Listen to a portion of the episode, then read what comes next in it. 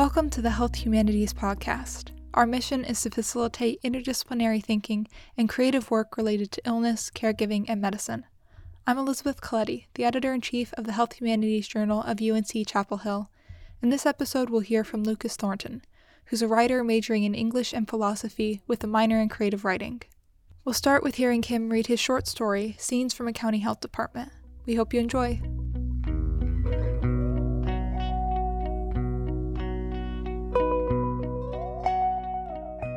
Scenes from a county health department. Scene 1, 5 star review. This room is designed to torture me. On the wall, there is a chart that rates every type of contraception on a scale of 1 to 5 stars. The coveted 5 stars of infallible infertility belongs to vasectomies and tube tying. Two stars, my level, is home to condoms. Admittedly, it's a step above the one star pull-out method, but according to this chart, 15 out of 100 women still become pregnant with condoms. On top of possibly having chlamydia, I might be a father. I wonder if chlamydia can transfer from mother to child. If so, poor kid. Scene 2 The Test. The waiting is the worst part. The test isn't even that bad, it only hurts for a moment. The doctor, a middle-aged woman who obviously has seen this before since she was speedy in shoving a dry Q-tip down my urethra. Somehow my shirt, which I was holding up, found its way into my mouth and between my teeth. I felt a prickling sensation. My eyes wobbled between the gloved hands of the doctor grabbing my penis and the embarrassed nurse holding a clipboard over her mouth as she observed the process. Scene 3 Easy Reading.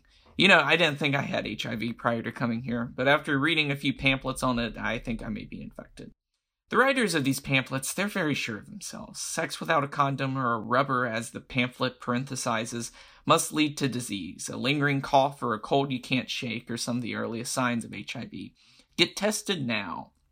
Had I made a mistake by declining the doctor's suggestion that I get a HIV test? It was free like everything else. All it required was a simple blood test, much easier than a urethral swab. According to the doctor, I would know my fate in 40 minutes flat. Scene 4 Anxiousness. I walk the floor. I pace from one end of the room to the other. I live in a box. My chest is being overtaken by butterflies and a tight feeling of imminent explosion. Chlamydia or no chlamydia, I will combust when the doctor walks in to announce my fate. Scene 5 Silent Assassin. I'm not diseased, I say to myself over and over again. But that's the rub of chlamydia, I think. Most males don't experience any symptoms. Something unseen could have been nibbling away at me for weeks. Scene 6 The Wrath of God. My old Sunday school teacher called AIDS a righteous plague sent down by God. Chlamydia can't be too different. Of course, the pain of its yoke isn't severe as AIDS, but it still captures the same aspect of retribution. I sinned, and disease will punish me. I must pray. Scene 7 Our Father.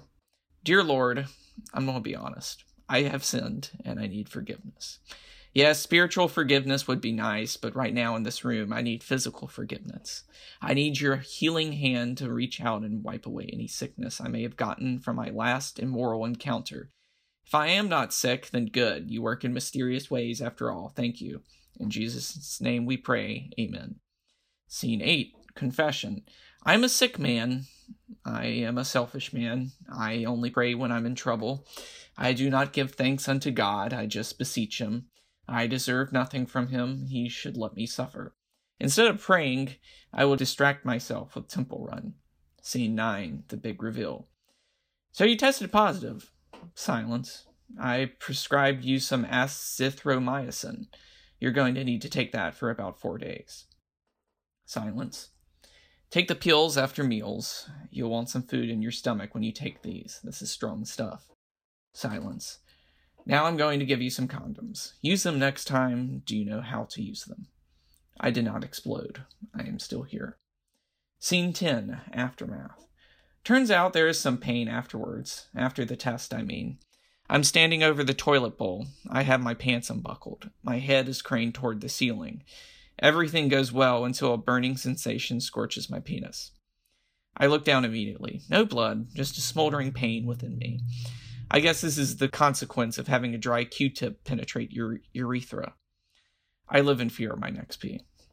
Finale. A certain body part in a certain area due south of my nose.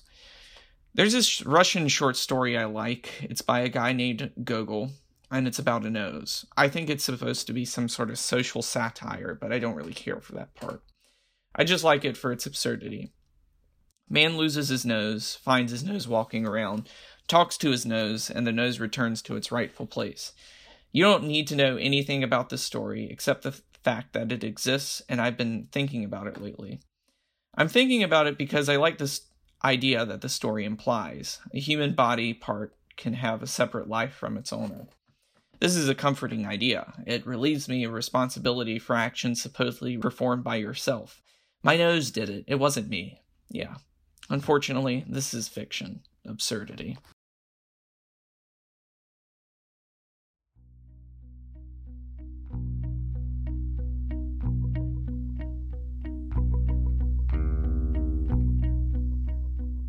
That story can be found in our spring 2020 issue, which is available online.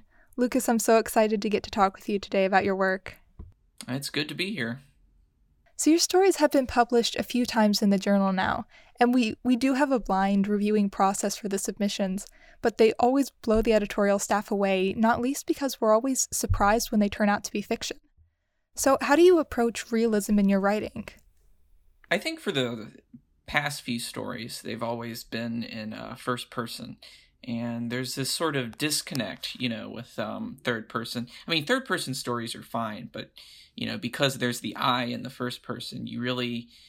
Uh, people seem to project their like uh, their own feelings uh, about first person, like the I is a stand-in for the author, and for some sort of uh, autobiographical stuff, it is. But I've always liked the um, the first person and the little metafictional trick it does where you think the author is like talking to you and narrating his or her own story i've always liked uh, doing that and um, there are uh, certain aspects of each story that i write in the first person that have like some real life attributes or certain autobiographical elements like um, in regards to this story scenes from a county health department I used to go uh, in high school to get my flu shot from uh, my local county health department.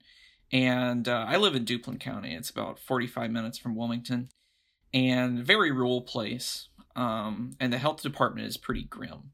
It's like the opposite of a doctor's office in a way. Uh, like, you know, I, I don't like going to the doctor, but I especially don't like going to the uh, health department because it's like this kind of uh, industrialized a doctor's office like on meth i guess but um yeah it's a grim place and i would always go there to get my flu shot and in the process of getting the flu shot i always felt like i would get sick there or something.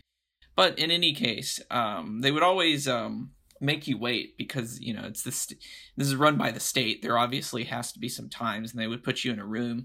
And uh, there'd be all sort of all kinds of posters on the walls and a lot of it a lot of it being uh, like you know a poor rural health department it'd be relating to like uh, contraception and uh, sti testing and all that and uh, I, i've always been an anxious person and i can psych myself out sometimes and uh, I, I remember like uh, senior year, I uh, sat down there. And this is the last time I got a flu shot from there. I sat down in the office and I just, you know, read all the um, dumb posters again. And there's, uh, you know, it's a all these posters are really medical. There's no room for no room for abstractions in these posters.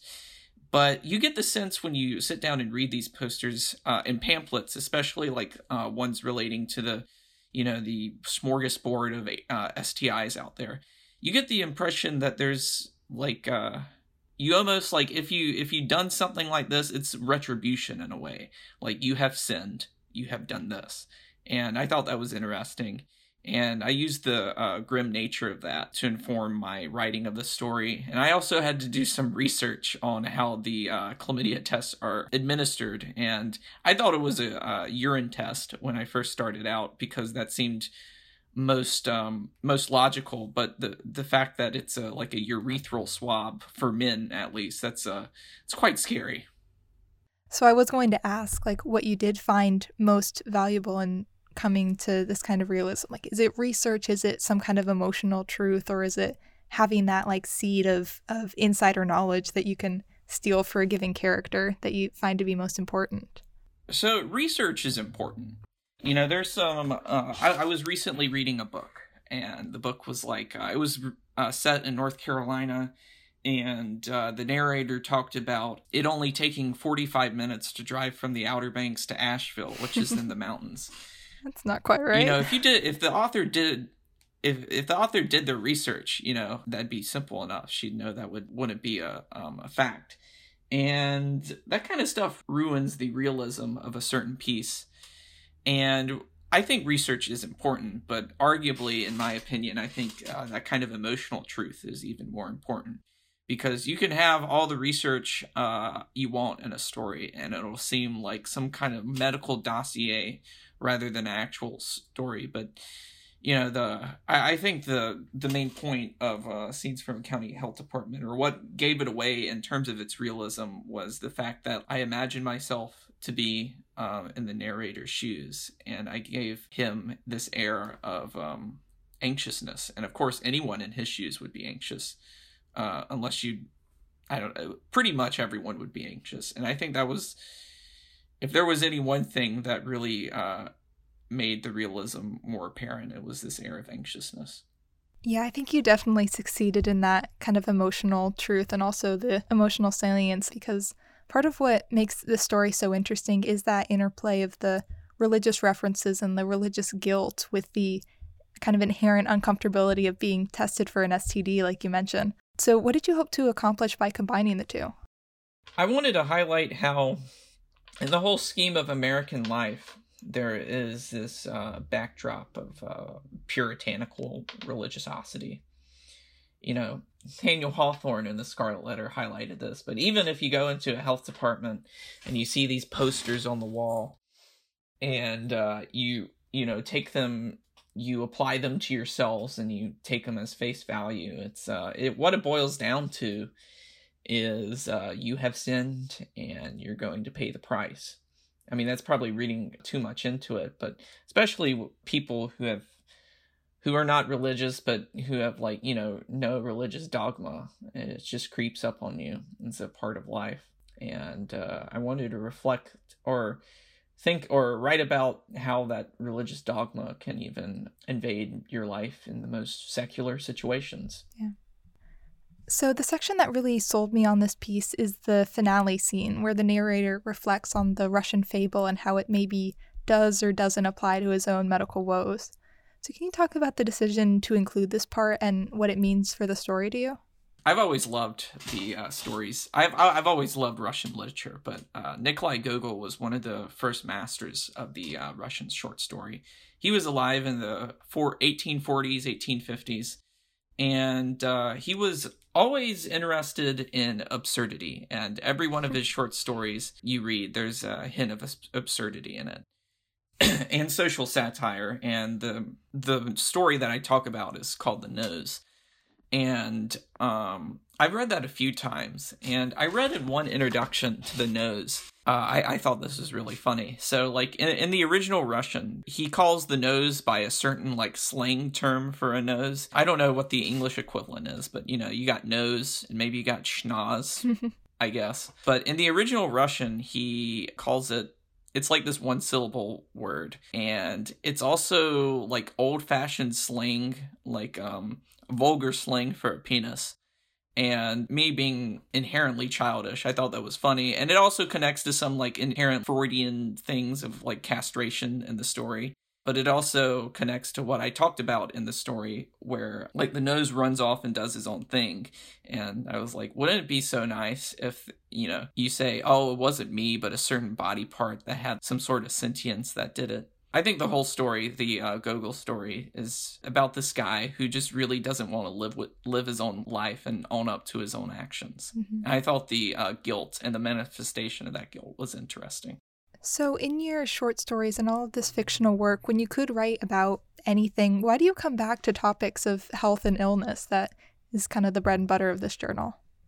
Well, health, um, you can't live without it, I guess. uh, it's something we take for granted so many so many times, especially if you're young. And uh, I, I certainly wake up most days and uh, feel like I'm invincible to a certain extent.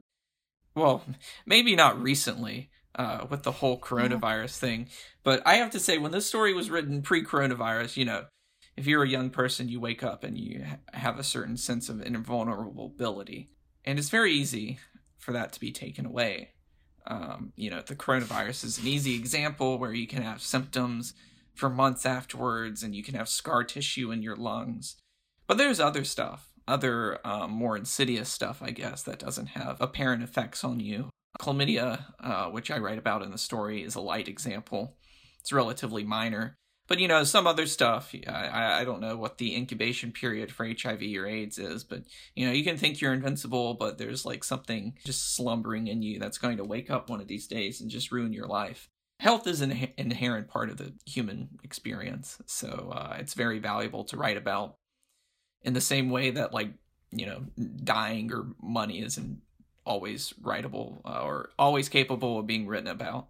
Yeah, I definitely see what you mean about the the current coronavirus even like the less physical issues of health like there's so much discussion lately about like what is this doing to people's mental health? Like we're isolated we're dealing with going back to school and everything while this is also going on. And so i wanted to ask do you have any particular stories or advice from your english or maybe creative writing classes that you could share with other people looking to approach the fiction side of the health humanities yeah, I think the uh, probably the the best advice I've ever received in terms of story writing uh, was given to me by my creative uh, writing professor uh, Daniel Wallace. He's here at the UNC Creative Writing Department. He said just you know write uh, simply. Previously to that class, I always regarded that advice as kind of mundane because I read Ernest Hemingway, and uh, I was like, well, you know th- these are really these stories uh, they're simply written and they're either hit or miss. But you know you can still write beautifully. You can still write compelling stuff if you write simply. And uh, i wrote this one story in my first creative writing class here. And i think it was a fine story. The worst part of the story was uh, when i was referring to a book i think i was referring to a big you know encyclopedia that was on a, a shelf. And rather than saying big encyclopedia or large book i said uh, gargantuan tome. Like he was some medieval like the protagonist was some medieval scholar who just you know picks up a gargantuan tome from a shelf. That will always haunt me until i die. So now with that specter floating above me i always convince myself to uh write slowly write simply. Don't like throw everything at the wall and hope something sticks but be really decisive about the words on this page that is really good advice, especially when we're trying to talk about illness and health, because like we really want to get to the truth there and to get to the the clarity as opposed to all of these nonsensical metaphors that maybe sound nice to the poet's ear but are less useful. So as I mentioned, you've written a couple other stories that touch on illness or experiences with the medical system. What areas within that are you particularly interested in? Well, I didn't really get to elaborate on this in scenes from a county health department, but I think the biggest factor in the uh, like the whole scope of the American medical system is uh, the fact that you have to pay for stuff. You know, not pay like a little bit, but pay a lot, pay an arm and a leg. I wrote this uh, story uh, last uh, it was published fall for 2019 and it was about protagonist first person protagonist breaking his nose you think about breaking your nose, like, you know, the nose is important and everything. that's funny. We're coming back to the nose but you wouldn't think it would cost three grand to like fix it for a 15 minute operation but it does that's that's one of the scary things and it's even scarier given the whole pandemic where if you have to go in and go get intubated you don't have to pay like 10 grand i'm sure uh, to give it more relevance the story and the scenes from a county health department i'm sure if you opted to go to a doctor's office uh, one that has less intimidating atmosphere you'd have to pay some fee and i'm sure it wouldn't be too cheap and uh, it just sucks to have to pay to live. Yeah. It's even worse for those people who, um, you know, don't have health insurance. My father, for example, he uh, he's self-employed. He's a hairstylist, and uh, he doesn't make that much money. And you know since he's self-employed he isn't on a health plan or anything. Doesn't have any insurance. And if he did want to take out an insurance policy a simple one from blue cross or blue shield he would be like forking over more than a fourth of his earnings. And of course he doesn't want to do that. That being said it's uh getting harder to harder to justify considering he's now over 60 years old and we're in the midst of a pandemic. And uh, he's um works in the service industry. He's helping people out. He's over um his customers all the time, clipping his hair. And I, I feel like there should be some um some safety net for him yeah, it's a really big issue. It's a complicated issue, but it's also such an important issue that I think you discuss really effectively in that piece, Insurance Fees, which is in the Fall 2019 journal. So thank you so much for coming to talk to me about this and for reading your stories. This is going to be our, our first story in this podcast as opposed to poems. So thank you so much for joining me today. This was a fun opportunity. Thanks for having me.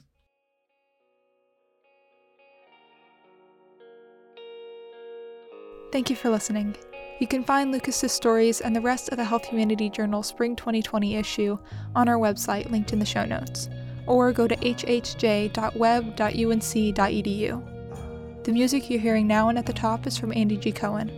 Thanks again to Lucas for coming to talk with me, and be sure to watch for our next episode to hear more from the authors of the Health Humanities Journal of UNC Chapel Hill.